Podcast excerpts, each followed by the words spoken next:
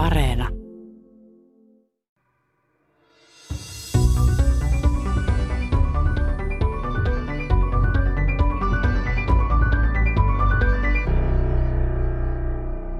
Tässä Tiedeykkösessä sukelletaan kalojen maailmaan.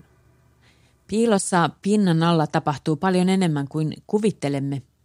Kaloilla on mitä ihmeellisimpiä lisääntymismekanismeja ja myös niiden tunneelämä on paljon monisyisempää kuin usein kuvitellaan.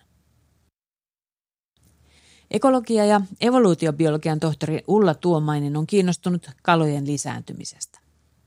Hän tutki väitöskirjassaan kolmipiikin kosiomenoja ja työskentelee nyt kuraattorina Korkeasaaressa. Ulla Tuomainen on myös kirjoittanut kirjan eläimellistä parinvalintaa. Kalojen kummallisuus kiehtoo häntä. Tuntuu, että niiden lisääntymisessä kaikki on mahdollista. Jotkut kalat eivät tarvitse edes koirasta jälkeläisten tuottoon. Ne vaan kloonaavat itsensä. Ja tunnetaan myös monta lajia, jotka voivat vaihtaa sukupuolta kesken kaiken. On lajeja, joilla poikaset syövät toisiaan jo mahassa ja toisaalta lajeja, joilla lisääntyminen rytmitetään meditatiiviselta näyttävän tanssin avulla.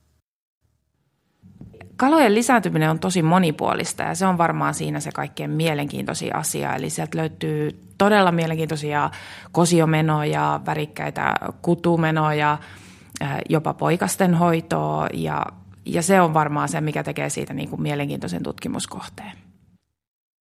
Käsittelemme myös kalojen tunnemaailmaa eläinten käyttäytymistieteen tohtori Helena Telkänrannan kanssa, joka on myös tiedeviestintä- ja tutkimusyritys Arador Innovations Oyn toimitusjohtaja ja perustaja. Eläinten kokemusmaailman tutkimus on ottanut suuria harppauksia viimeisten vuosikymmenten aikana ja erityisesti kaloista on saatu paljon uutta ja ihmeellistä tutkimustietoa. Nyt tiedemaailmassa uskalletaan jo sanoa, että kaloilla on samoja perustunteita kuin meillä. Yksi minkä takia kalojen kokemusmaailma voi tuntua niin kaukaiselta ajatukselta on se, että kaloillahan on erittäin vähän naaman ilmeitä. Niillä on hiukan kasvon ilmeitä, mutta niillä ei ole sellaisia ilmelihaksia eikä näin joustavaa ihoa kuin meillä – vaan kalat, kalat ilmaisee tuntemuksiaan muilla tavoilla evien asennoilla, liikkeiden pienillä yksityiskohdilla. Ja sitten kalat viestii keskenään hyvin paljon kemiallisesti. Kaloillahan on hyvä hajuaisti, ne haistaa, haistaa vedessä molekyylejä, joita erittyy toisista kaloista, ne haistaa toistensa pelon ja ne ei tarvitse sillä tavalla ilmeitä kuin, kuin me.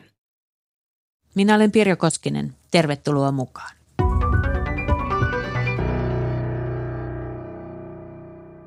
Meillä on sellainen mielikuva, että täällä Suomessa on kylmien vesien jäyhiä puurtajalajeja ja sitten on trooppisten lajien mitä eksoottisimpia systeemejä. Ulla Tuomainen ei tätä näkemystä niele. No kyllä täältä kotimaan vesistäkin aika, aika jänniä esimerkkejä löytyy. Mä oon itse tutkinut kolmipiikkiä aikoinaan, joka on kosiokäyttäytymiseltään varsin jännä laji ja sen takia se niin tutkimuskohteeksi valikoitu – Kaloilla on niin sanotusti ulkoinen hedelmöitys, eli siittiöt hedelmöittävät munasolut naaraan ruumiin ulkopuolella. Ei siis tarvita peniksen kaltaisia ulokkeita. Koiras vain ruiskauttaa maitinsa naaraan laskemien mätimunien päälle ja antaa luonnon hoitaa loput. Mätiä ja maitia tuotetaan paljon. Naaras voi laskea kerralla satoja tuhansia munasoluja, ja kun jälkeläiset aikanaan kuoriutuvat, muodostuu isoja poikasparvia. Yleensä pienokaisia ei erikseen hoideta. Tämä on totta suurimman osan kohdalla. Näin tekevät esimerkiksi hauki, ahven, silakka tai muikku. Mutta sitten on ne poikkeukset. Esimerkiksi kuha. Kuha on siitä erikoinen tapaus, että kuha hoitaa poikasiaan ja sen hoidon tekee se koiras. Eli, eli kudun jälkeen kuha ajaa sen naaraan pois sieltä, sieltä pesältään ja jää itse sitten huoltamaan sitä jälkikasvua sinne. Ja on itse asiassa aika aggressiivinenkin sitten tunkeilijoita kohtaan. Et jossakin tilanteessa on sanottu, että jos esimerkiksi sukeltaja sinne lähelle eksyy, niin kyllä varmasti ajaa sitten pois sieltä pesän, pesän ulottuvilta. Millainen on kuhanpesä? Kuhan pesä on sinne järven pohjaan esimerkiksi tehty tämmöinen painauma kuoppa, jossa on sitten risuja, oksia, johon se kutu voi tarttua. Et se on aika semmoista tarttuvaa tavaraa se kutu, eli jää niihin sitten kiinni. Eli semmoinen vähän sattumanvaraisenkin näköinen muodostelma järven pohjassa ja, ja sit se on oikeasti kuhan kyhäelmä. Kyllä näin. Ulla Tuomainen tutkii väitöskirjassaan kolmipiikkiä, koska sen lisääntyminen on niin erikoista.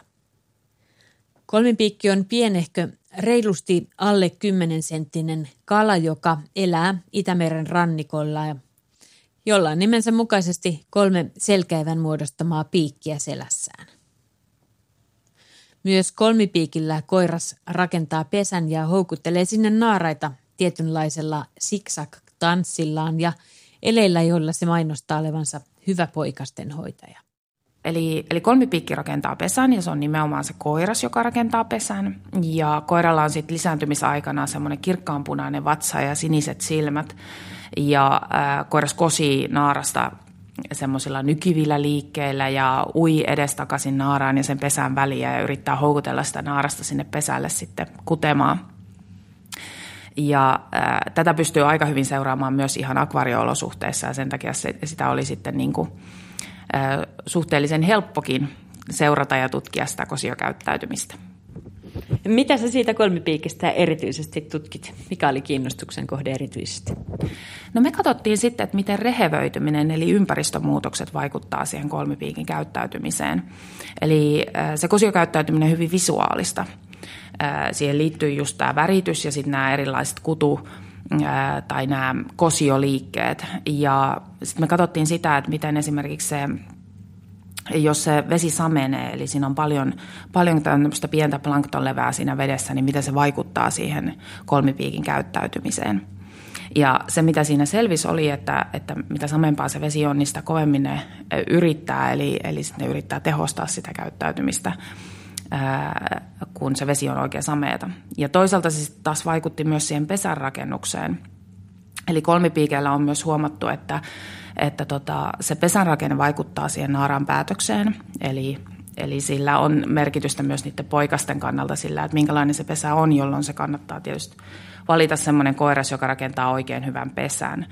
Mutta sitten jos se vesi on oikein sameeta, niin ne, ne teki vähän semmoisen löyhemmän, hataramman pesärakennelman, mikä saattaa kyllä vaikut- liittyä myös siihen, että iso levämäärä siinä vedessä niin syö myös paljon sitä happea, niin sitä kutua on sitten ehkä helpompi myös tuulettaa ja pitää niin kuin happirikkaana sitä vettä sen niiden sen kehittyvän, kehittyvän kudun ympärillä, jos on vähän semmoinen löyhempi pesä. Eli kolmipiikkikoiraan pitää miettiä, niin sanotusti miettiä monta asiaa pesän rakentamisessa. Millainen on hyvä kolmipiikin pesä, mihin sitten naaras houkutellaan? No se pesä itsessä on semmoinen pien levämytty, joka tehdään sinne ää, pohjalle ja siihen sidotaan yhteen sitä semmoista viherlevää ja sitten ihan niin kuin pohjan hiekkaa. Siihen tulee pien semmoinen suuaukko, minkä kautta sitten naara sekä ui sinne pesään ja laskee sen mädin ja sitten koiras tulee perässä ja laskee maidin päälle. Ja sen pitää olla tosiaan sellainen, että, että se suojaa niitä sitä kehittyviä poikasia, mutta sitten samalla sitä, niitä poikasia pääsee vähän niin kuin tuulettamaan, että se vesi virtaa sen pesän läpi. Koiraskolmipiikki itse asiassa saattaa myös koristella sitä pesäänsä. Eli, eli kokeiltiin myös semmoisia tehtiin myös semmoista tutkimusta, missä, missä annettiin niille tämmöisiä punaisia langanpätkiä ja ne mielellään käytti niitä ja varsinkin sitä pesän niin kuin suuaukkoa koristeli niillä punaisilla langanpätkillä. Niillä nyt ei varsinaisesti sen pesän rakenteen kannalta ole merkitystä, mutta ne on niin kuin enemmänkin silmäniloa. Mutta että sitten toisissa tutkimuksissa on havaittu, että, että jos näille koiralle annetaan mahdollisuus koristella pesää, niin ne sen tekee ja naaraat sitten taas tykkää tämmöistä pesästä, joka on vähän niin kuin hienompi kuin ihan peruspesä. Onko se niin, että jos meillä olisi kauhean värikkäitä materiaaleja merenpohjassa, niin sitten, sitten siellä, sinne valikoitaisiin myös niitä. Onko tämäkin vähän tätä, tätä Pohjolan puurtajameininkiä, että ei meillä yksinkertaisesti ole niin hienoja koristeita sinne pesään? No punalevä saattaisi olla semmoista, että se kävisi, että kun se perusrakennusaines on semmoista vihertävää, niin sillä punaisella saa vähän, vähän sitä hienommaksi. Mutta se on toisaalta sen koiran näkökulmasta ää, tasapainottelua myös sen suhteen, että, että kuinka näkyvä se pesä voi olla, koska sitten taas se saattaa olla vähän liian näkyvä petojen kannalta. hurmata pitää, mutta suojassakin pitää poikaset pystyä kasvattamaan. No just näin.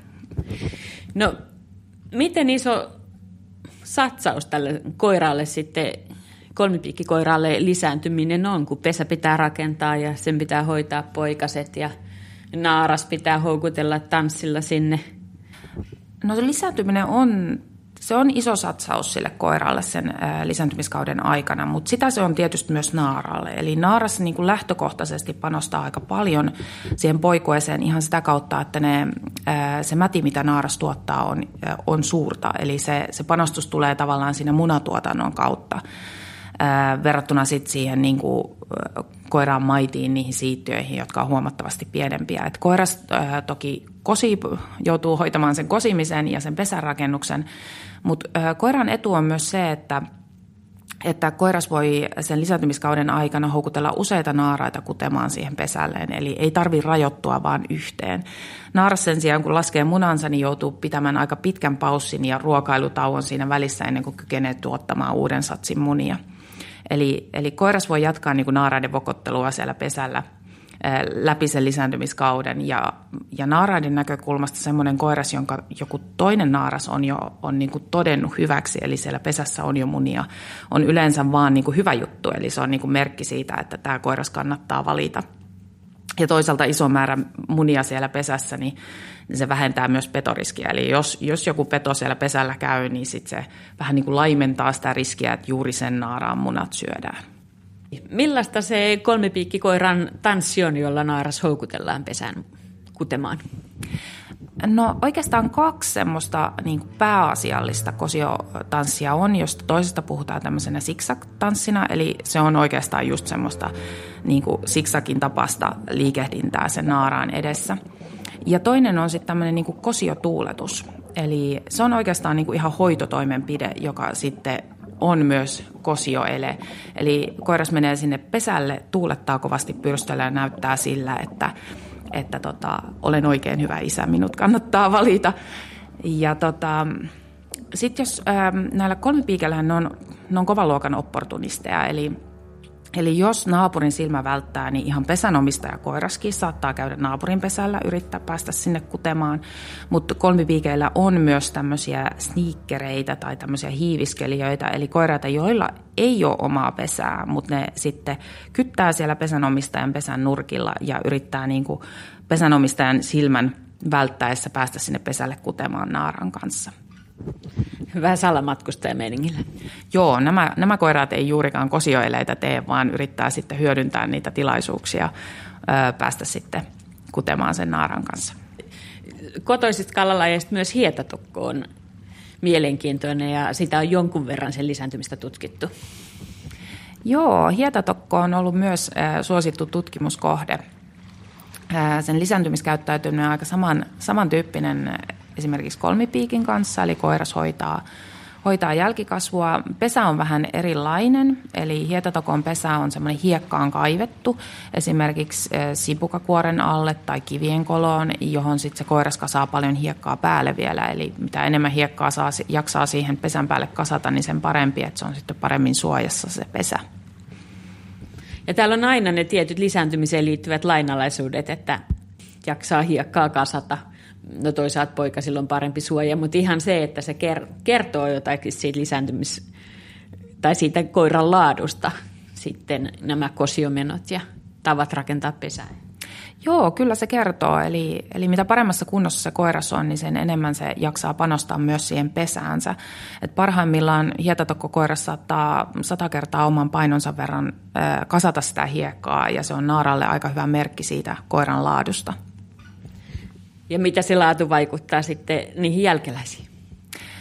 No yleisesti ottaen, mitä laadukkaampi on, on vanhemmat, niin sen laadukkaampi on sitten jälkikasvukin, eli, eli varmasti sitten kasvavat nopeammin, selviävät paremmin hengissä.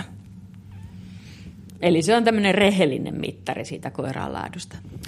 En tiedä, onko hietatokon kohdalla tota varsinaisesti tutkittu, että onko se niinku ihan, ihan tarkasti rehellinen signaali, mutta voisi kyllä olettaa näin olevan.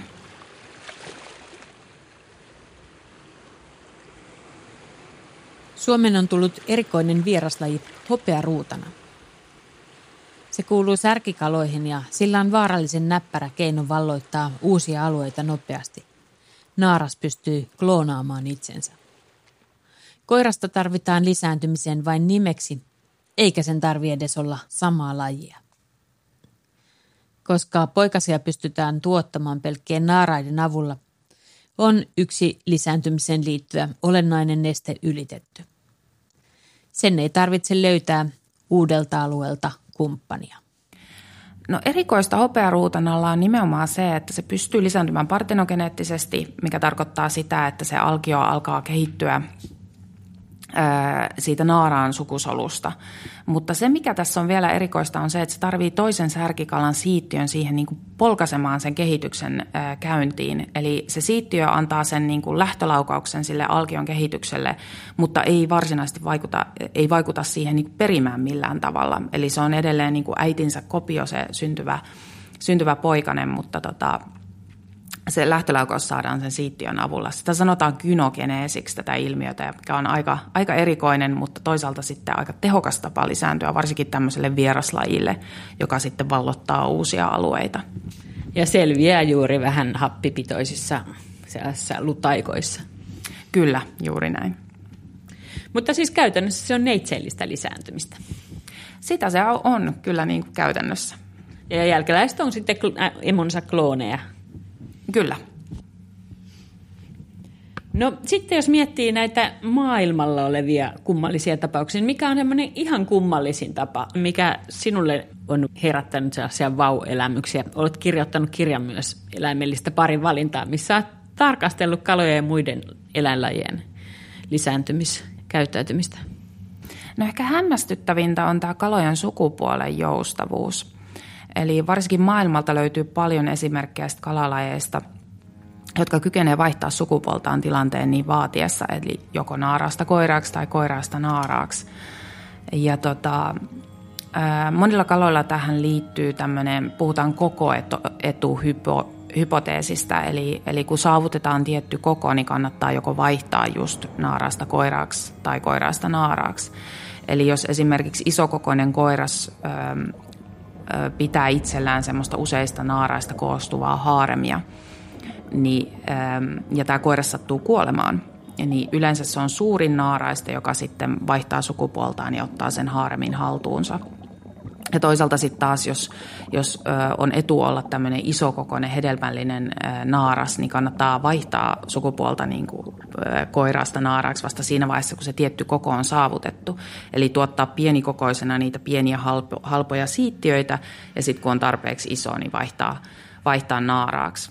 Ja se, mikä minusta on niin kuin, tässä semmoinen hauska esimerkki on, että esimerkiksi vuokkokalat, eli tämä piirroselokuvien Nemo, niin on yksi tämmöinen laji, joka pystyy vaihtamaan sukupuolta ja nimenomaan koirasta naaraaksi. Eli naaras on se enemmän dominantti osapuoli vuokkokaloilla. Eli itse asiassa siinä vaiheessa, kun Nemon äiti kuoli, niin isä olisi vaihtanut sukupuolta. Okei. Okay. Miten se koko sosiaalinen kuvio vuokkokaloilla menee? Ne elää yleensä pariskuntina merivuokoissa. Eli ihan niin kuin siinä leffassakin sanotaan, niin niillä olisi oma tämmöinen merivuokko, jonka suojassa ne voi elää ja siellä ne sitten kutee ja kasvattaa poikasiaan. Eli pariskuntina siinä ympärillä saattaa olla sitten muita pienempiä koiraita, jotka pyörii siinä merivuokon ympärillä ja saattaa vähän kytätä mahdollisuutta päästä sitten ehkä jossain kohtaa naaran kanssa kutemaan. Ilmeisesti aika moni näistä lajeista, joissa sukupuolta voidaan vaihtaa, niin on haaremilajeja. Ja siellä on sitten taas erilaisia syitä siihen, että miksi sukupuoli vaihdetaan. Joo, esimerkiksi puhdistajakalat, huulikalojen joukosta ylipäätään löytyy paljon tämmöisiä, että puhdistajakala on yksi semmoinen, joka elää haaremissa, jossa tosiaan on sitten johtava koiras ja sitten useita naaraita. Ja, ja jos syystä tai toisesta se johtava koiras kuolee, niin sit se on yleensä suurin niistä naaraista, joka ottaa sen porukan haltuunsa ja vaihtaa sukupuolta. Et se on tämmöinen sosiaalinen paine tavallaan, koiras-naaras-suhde, mikä sitten on vaikuttamassa siihen sukupuolen vaihtoon. Joo, tuossa tilanteessa se on nimenomaan niin kuin sosiaalisista syistä, eli sen parven rakenteesta johtuen, mikä laukaisee sitten sen, että, että joku niistä naaraista lähtee vaihtamaan sukupuolta. Joissakin tilanteissa se voi olla se laukaseva tekijä myös esimerkiksi lämpötila, saasteet voi vaikuttaa siihen, eli e-pillereistähän pääsee hormoneja veteen, jotka saattaa hyvin pieninäkin annoksina joskus vaikuttaa siihen lisäänt- kalojen lisääntymiseen, etenkin jos ollaan pienemmissä vesistöissä, mikä on kyllä hyvä ottaa huomioon. Eli saattaa sitten vaikuttaa siihen, että joko vaihdetaan sukupuolta tai sitten siihen koiraan käyttäytymiseen. Mutta niin, että koiras yleensä femininisoituu. Joo, aika usein se menee juuri näin. Että e-pillereissä on naissukupuolihormoneja ja se vaikuttaa sitten koiraskalojen lisääntymiselimistöön. Kyllä, just näin. Kumppanin löytäminen voi olla todella vaikeaa, varsinkin silloin, kun yksilöitä elää harvakseltaan. Näin on tilanne elinympäristöissä, jossa on niin vähän ruokaa, että siitä riittää vain harvoille yksilöille. Tällaisia ovat oikein syvät merialueet. Niissä välimatkat yksilöiden välillä ovat niin pitkät, että kumppanista kannattaa pitää tiukasti kiinni, kun sellaisen löytää.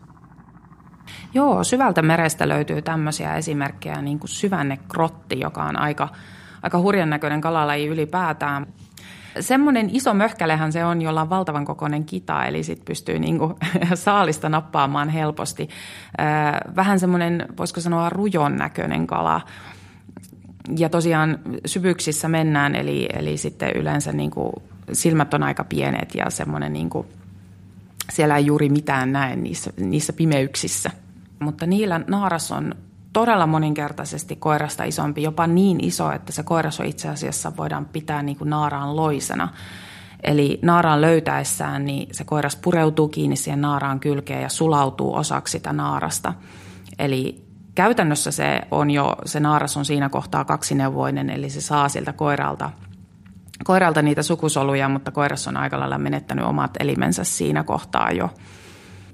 Mikä syy sille on, että, että on näin suuri koko ero naara ja koiran välillä?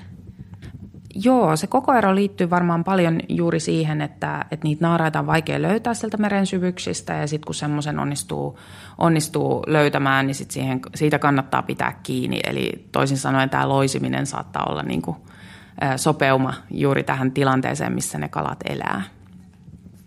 Joillain kaloilla on myös sisäinen kehitys tavallaan.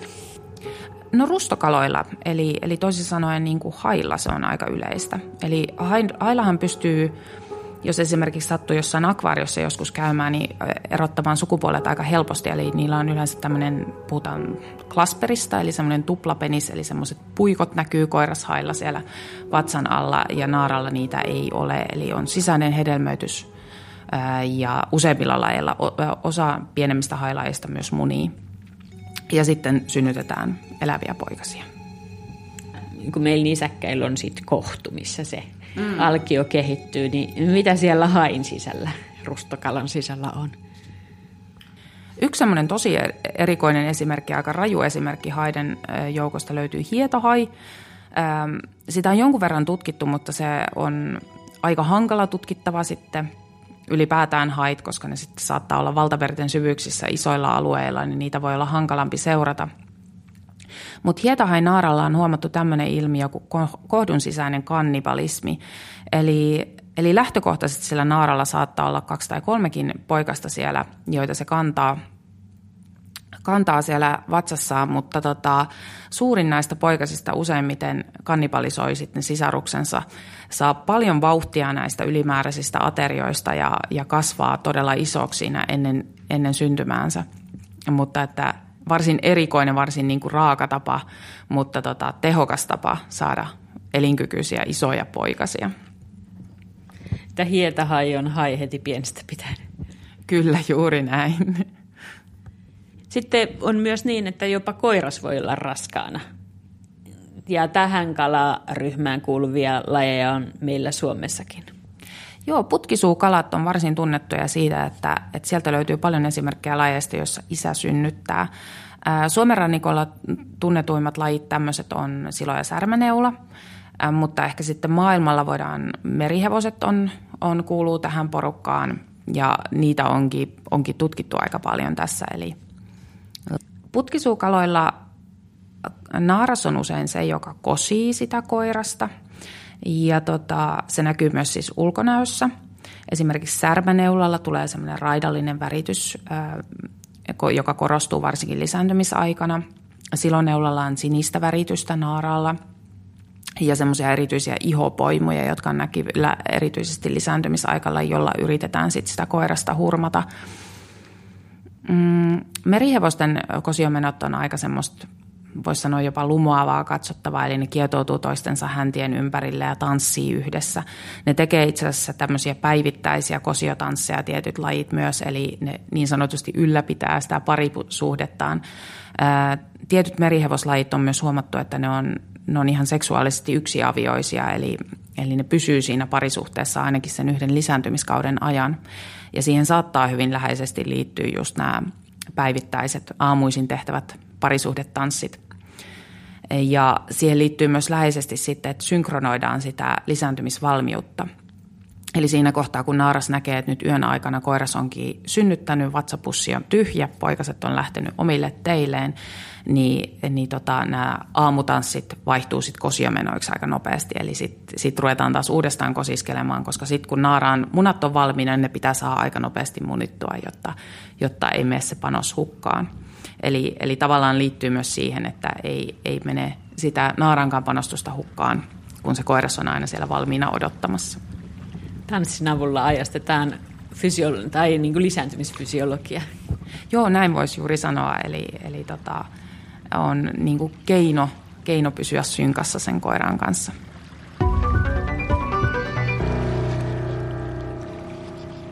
Näin kertoi ekologia- ja evoluutiobiologian tohtori, kuraattori Ulla Tuomainen Korkeasaaresta. Mutta mitä kalat kokevat?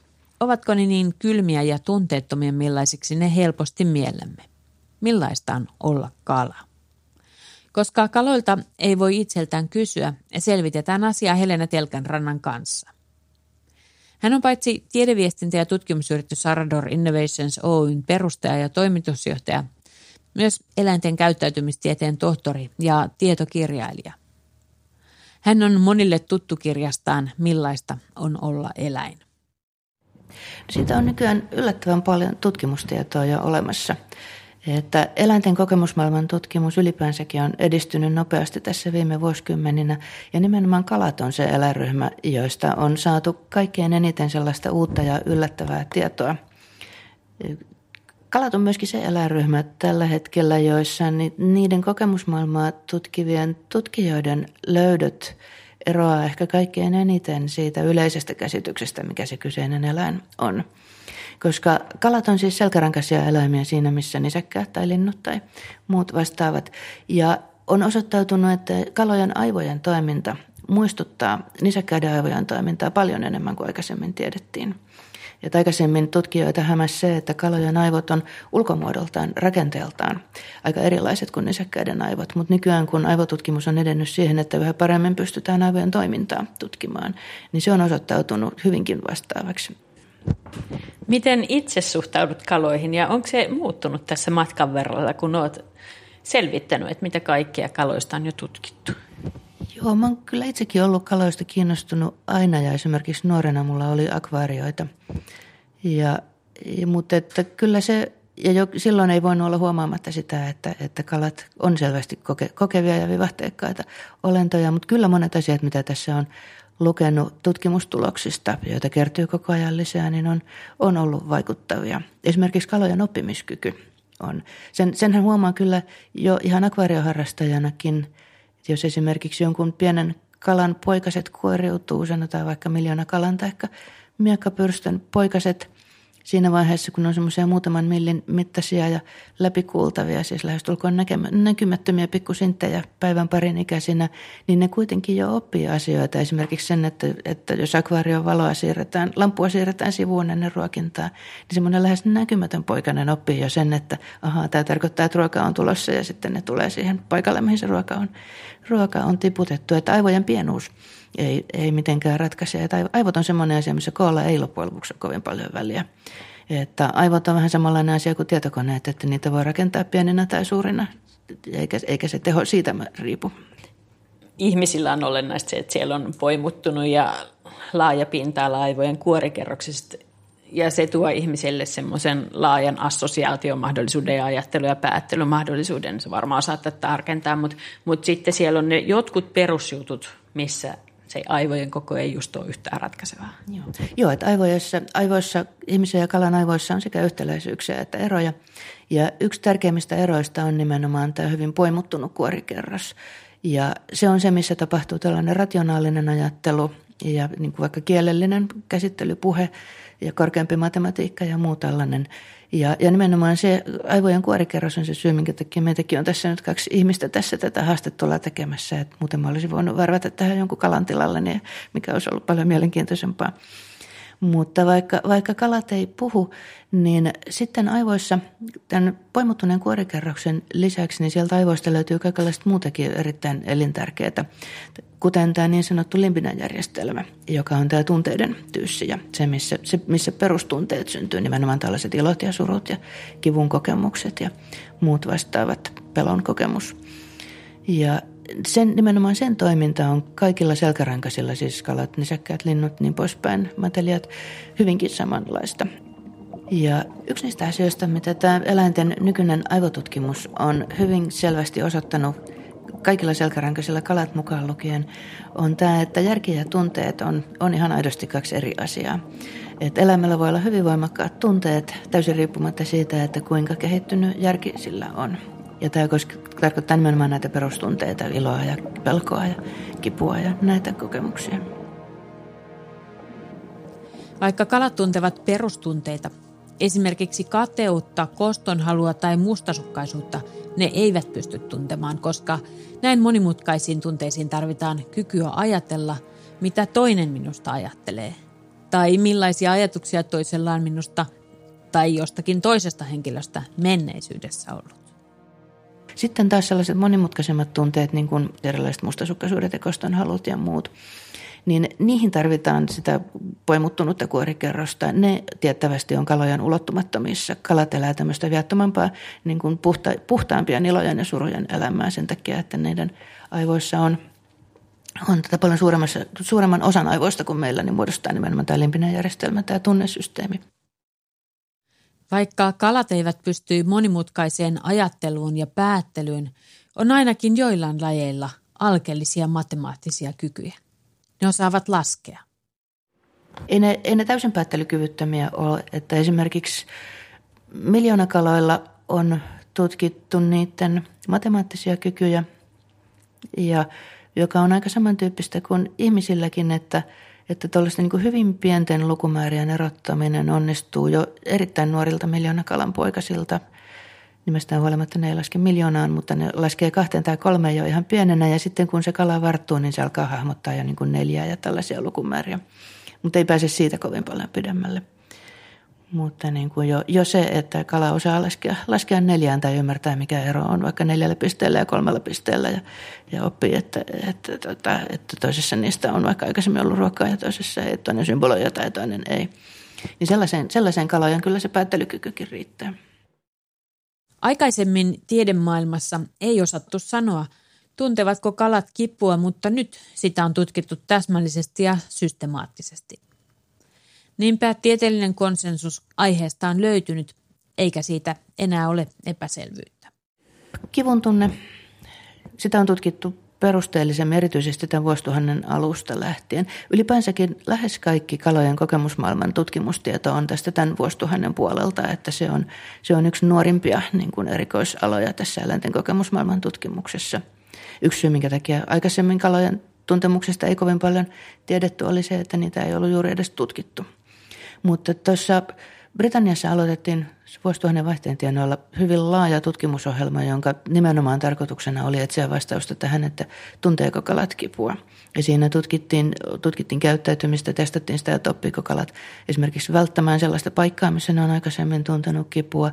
Tutkittiin, miten niiden aivojen kivun käsittelyjärjestelmät toimii, tutkittiin, minkälaiset niiden kipuhermot on ja miten ne toimii. Ja ja esimerkiksi sitä, että jos, jos kalalle tehdään jotain kipua aiheuttavaa, kuten ruiskutetaan etikkahappoa huuliin ja sitten sen jälkeen annetaan morfiinia, joka poistaa nisäkkäille kivun tunteen, niin miten, miten kaloille siinä käy. Ja havaittiin, että, että, että kaikissa näissä niin kalat reagoivat samalla tavalla kuin nisekkäät.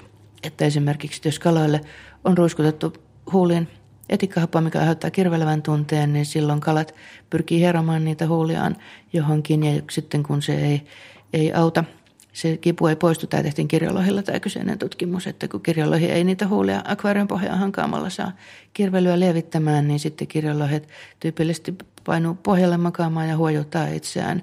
Itsensä huojuttaminen tuottaa ihan pieniä määriä endorfiineja, jolla on lievästi kipua lievittävä vaikutus. Nisäkkätkin voi huojuttaa itseään silloin, kun niillä on kiput, erät nisäkkäät, jopa ihminen silloin, kun on kiputila, jolla ei muuta, muuta mahda. Apinat saattaa tehdä sitä ja tota, kun taas sitten samassa kokeessa ne kirjalohet, joille oli lisäksi annettu morfiinia, niin ne jatko elämänsä niin kuin ei mitään, että, että niiltä nimenomaan puuttui se kivun tuntemus sen morfiinin ansiosta, mikä taas niillä toisilla oli. Ja silloin kun, kun tämän tutkimuksen tekijät, muun muassa Victoria Braithwaite ja Len Snedon tuolla Britanniassa tähän projektiin ryhtyi, niin se herätti paljon mielenkiintoa brittiläisessä mediassa ja – ja siitä tuli myöskin hyvin paljon somekommentteja Braithwaitin kanssa, kun kerran oli tilaisuus keskustella, niin hän kertoi, että, että ne somekommentit jakautu käytännössä kahteen ryhmään, että osa oli niitä, että, että miksi tuollaista nyt pitää tutkia. Kaikkihan tietää, että kalat tuntee kipua ja toinen puoli kommenteista oli sitä, että miksi tuollaista nyt pitää tutkia. Kaikkihan tietää, että kalat ei tunne kipua. Okei. Okay. Oliko niin, että myös aivojen rakenteesta päädeltiin jotenkin, että kun niillä on erilaiset aivot kuin nisäkkäillä, niin sitten ajateltiin, että okei, niiltä puuttuu jotain kivun käsittelyhermostoa? On ollut jotain tutkijoita aikaisemmin, jotka on uskoneet, että kivun tietoiseen kokemiseen tarvittaisiin nimenomaan tällainen poimuttunut myöhäisaivokuori, jollainen esimerkiksi ihmisillä ja ja monilla nisäkkäillä on. Mutta nyt aivotutkimus on edistynyt sen verran paljon pidemmälle, että, että on havaittu, että sitä, sitä ei tarvita tietoiseen kivun kokemiseen. Että nimenomaan tietoinen kivun kokeminen, siihen riittää nämä limbisen järjestelmän rakenteet, joilla koetaan nämä perustunteet. Tässä oli jo vuonna 2012 järjestettiin sellainen tieteellinen kokous tuolla Cambridgein yliopistossa Britanniassa, jonka kokouksen tarkoituksena oli tuoda yhteen joukko johtavia sekä ihmisten että eläinten aivotutkijoita löytämään konsensus tähän, tähän tota noin, kysymykseen, että onko eläimillä tietoisia kokemuksia, tietoisia tuntemuksia – sellaisia tuntemuksia, millä on itsellä elämällä itselleen väliä, sellaisia, jotka on sille elämälle todellisuutta.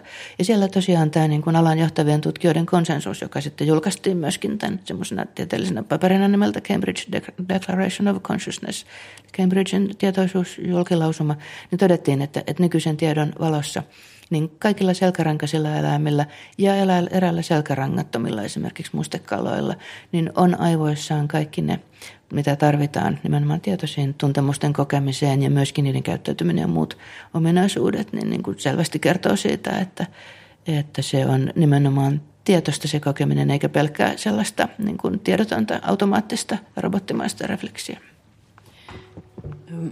Mitä ajattelet, miten tämä pitäisi huomioida meidän kalojen käsittelyssä?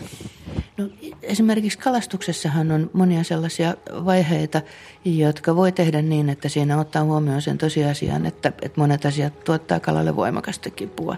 Esimerkiksi kidusten kuivuminen tuottaa kalalle voimakasta kipua, että heti kun kala on nostettu vedestä ylös, niin siitä tulee sille kipukokemus, luonnollisesti myös pelkokokemus, koska se on paikassa, jossa se ei voi hengittää. Mutta jos, jos kalastaa, niin yksi tapa tehdä se kalaystävällisemmin on huolehtia, että se kalan, kalan vedestä poissa olemisen aika on mahdollisimman lyhyt, eli että se kala lopetetaan niin nopeasti kuin mahdollista. Ja vastaavasti myöskin kalan suuosissahan on hyvin herkkä tunto, koska kala käyttää suuosiaan ravinnon etsimiseen. Monet kalalajit etsii ruokaa tunnustelemalla esimerkiksi pohjaa ja maistelemalla, jolloin, jolloin sitten, sitten fyysiset vauriot niiden suuosiin, kuten koukun, koukun tarttuminen sinne ja koukusta vetäminen luonnollisesti aiheuttaa voimakasta kipua. Että, että esimerkiksi kalan, kalan väsyttäminen urheilumielessä tai esimerkiksi pyydä ja päästä kalastus, jossa kala otetaan koukkuun, mutta sitten sitten taas vapautetaan vahingoittuneena sinne veteen, niin se mitä ne tosiasiassa tekee on, siinä pitkittyy se kalan kipukokemus. Että jos, jos kalastaessaan on, on tietoinen siitä, että mitkä asiat aiheuttaa kalalle kipua, niin silloin pystyy suunnittelemaan sen kalastuksen sen niin, että ne jää niin lyhyiksi kuin mahdollista. Eli keskeistä siinä on nimenomaan tämä kalojen mahdollisimman nopea, kivuton, mahdollisimman kivuton lopettaminen. Onko se yhtä paha, jos kala pistetään elävänä vaikka ämpärissä olevaan veteen? Sekin on todennäköisesti, no siis vähintäänkin se on stressikokemus, koska se kala on paikassa, jossa, jossa se tota, ei haluaisi olla. Se on paikassa, paikassa, johon se on joutunut vastoin tahtoaan, paikassa, joka on sille luonnoton. Mutta se riippuu, se riippuu kalasta, se riippuu ämpärin vesimäärästä, se riippuu veden lämpötilasta ja monesta, monesta asiasta, että kuinka stressaava se kokemus on. Mitä sitten tiedetään kalojen ilon kokemuksista? Tuntevatko kalat iloa? Joo, tämä on se hauska puoli tästä kaikesta, että jos haluaa ajatella sitä, että mitä tuolla veden, veden alla tapahtuu, jos, jos katsoo suomalaista järvimaisemaa tai merimaisemaa ja kuvittelee mielessään niitä, niitä kalalajeja, joita sen tyyppisessä vesistössä sitten tyypillisesti on, niin silloin kun kalat on siellä luontaisessa elementissään, niin aika iso niiden, osa niiden elämästä on nimenomaan tätä ilosten asioiden etsimistä ja ja, ja keskeisenä, yhtenä keskeisenä asiana on luonnollisesti tämä ravinnonhankinta.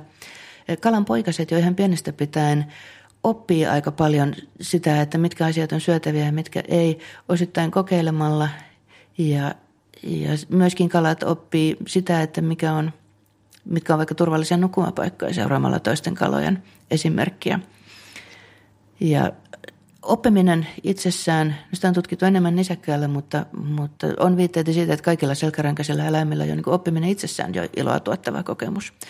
Mutta ihan erityisesti se, että kun on oppinut, että mitkä asiat on hyvää syöttävää ja minkälaisista paikoista niitä löytyy, niin silloin oli se kala sitten niin tämmöinen planktonia syövä pieni poikainen tai taikka pikkukaloja sallistava hauki taikka, taikka tota, hyviä, hyviä tota, leväapaja etsivä, etsivä kala tai mikä vaan, niin – niin se ravinnon etsiminen itsessään on jo iloa tuottava kokemus.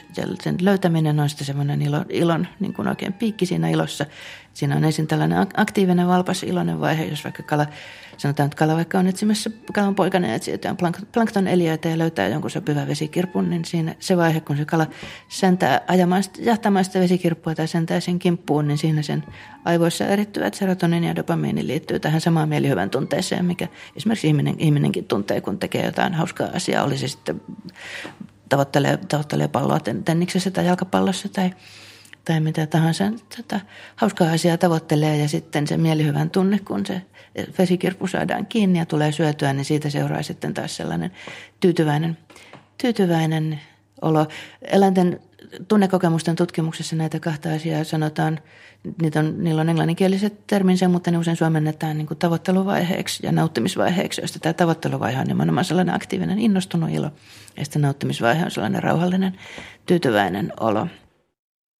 Pinnan alla muodostetaan myös yllättävän monimutkaisia sosiaalisia suhteita. Mutta onko kaloilla kavereita?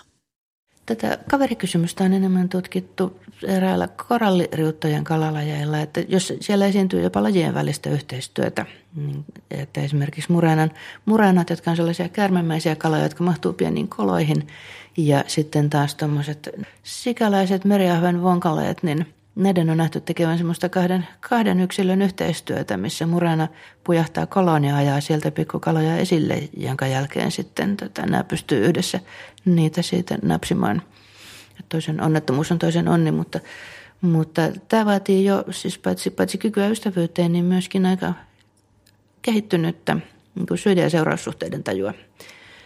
Ja vastaavasti sitä, että kalat tunnistaa yksilöitä, niin – koralliriutoilla myöskin ehkä älyllisiltä kyvyiltään kehittyneimpiä koralliriuttojen kaloista on todennäköisesti nämä niin sanotut puhdistajakalat, jotka pitää näitä niin sanottuja puhdistusasemia, jotka on tiettyjä paikkoja koralliriutalla, mihin muut kalat tulee vapautuakseen ulkoloisistaan. Eli, eli kun niillä on erilaisia, erilaisia loisia pinnalla ja jopa suunsa sisäpuolella, niin sitten nämä puhdistajakalat, jotka on tämmöisiä pieniä solakoita, niin sitten nyppii, eli siis asiakas ui paikalle ja jää köllöttelemään siihen paikalle ja puhdistajakalat nyppii, nyppii niistä sitten loisia, loisia pois ja saa ne siis itse syötyä ravinnoksia ja asiakas vapautuu loisistaan. Ja, ja näitä kun on tutkittu, niin on havaittu, että on itse asiassa aika monimutkainen järjestelmä, jossa, jossa nämä kyllä tuntee, puhdistajakalat tuntee toinen toisensa yksilöinä ja asiakkaansa yksilöinä. Ja siellä välillä se tulee niin kuin aika monimutkaisiakin draamoja siitä, että ketä palvellaan ensin ja, ja kuka saa tehdä mitäkin minkäkin asiakkaan kanssa.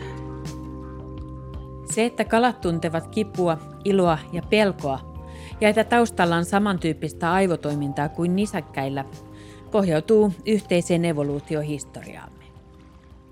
Joskushan kuulee sanottavan, että koska nisäkkäät polveutuu kaloista, niin siitä automaattisesti seuraisi, että nisäkkäät on jollain tavalla kehittyneempiä kuin kalat.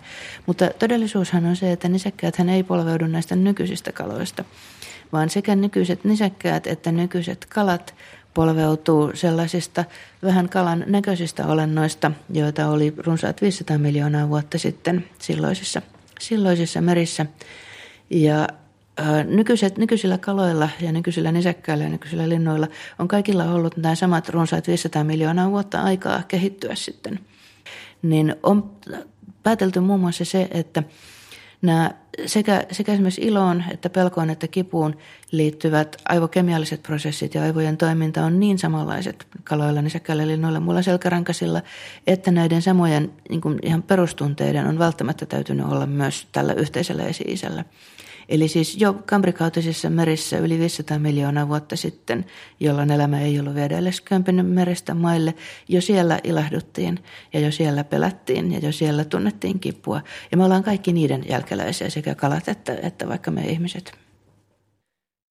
Tunteet ovat siis luonnon keino ohjata kala käyttäytymään niin, että se pysyisi hengissä.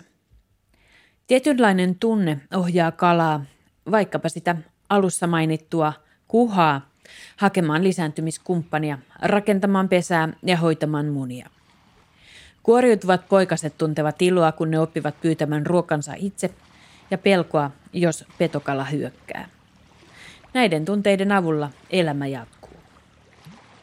Et evoluution kannalta luonnonvalinta selvästikin on hyvin voimakkaasti suosinut sitä, että eläimillä on tuntemuksia, semmoisia voimakkaita tuntemuksia, joilla on niille väliä että on, on väliä sillä, että löytyykö joku herkullinen ruoka-apa ja on väliä sillä, että saako nälkänsä tyydytettyä. On väliä sillä, että kun joku peto lähestyy, niin, niin jäänkö oleskelemaan vai pakenenko. Se olisi tavallaan vähän ihme, jos meillä ei olisi jotakin mekanismeja rakennettu meidän aivoihin ja tuntemusmaailmaa, millä sitten tätä elämää ylläpidetään? Sellainen yksi hyvin mielenkiintoinen kysymys tässä eläinten kokemusmaailmassa, yksi näitä kaikkein suurimpia kysymyksiä eläinten kokemusmaailmassa, mihin ei vielä tiedetä vastausta, on se, että mitkä on niin yksinkertaisia eläimiä, että niillä ei ole kokemusmaailmaa. Ja sellainen, esimerkiksi kipututkijoiden keskuudessa on aika yleinen konsensus on nykyään se, että jotta eläin pystyy kokemaan kipua, siihen tarvitaan jonkunlaiset aivot. Ja se aidosti on yksi näitä eläinten kokemusmaailman suuria kysymyksiä, että, että millä eläimillä ei ole kokemuksia. Se tiedetään jo, että kaikilla selkärankaisilla kalat mukaan lukien on, on aito ja hyvinkin rikas, intensiivinen kokemusmaailma.